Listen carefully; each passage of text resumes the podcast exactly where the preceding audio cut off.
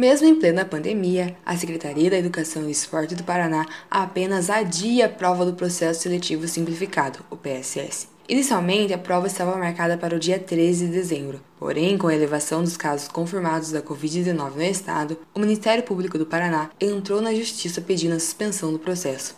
No fim, a Secretaria Estadual transferiu a data para o dia 10 de janeiro de 2021. São mais de 4 mil vagas abertas para professores em todo o estado. Até o ano de 2019, o processo contava apenas com a prova de títulos, sofrendo alteração em 2020 para a realização de uma prova de conhecimentos gerais. A empresa responsável em organizar a avaliação presencial, Sebrasp, elaborou um protocolo de prevenção. Pelas regras, os candidatos precisam ficar o tempo inteiro com máscara, além do uso de protetor facial transparente, no estilo viseira, luvas descartáveis e óculos de proteção. Apesar da empresa ter planejado esse protocolo, informações como o número máximo de participantes aplicando a prova dentro de uma mesma sala ou orientações sobre as condições sanitárias do ambiente onde serão realizados os exames não são citados. Neste ano, as datas das provas para ingresso nas faculdades também foram remarcadas. O Enem, normalmente realizado no mês de novembro, mudou a data para o dia 17 de janeiro. O vestibular da Universidade Estadual de Ponta Grossa foi transferido para 7 e 8 de março. Além disso, o EPG também cancelou o processo seletivo simplificado marcado no dia 31 de janeiro, e a data ainda está indefinida.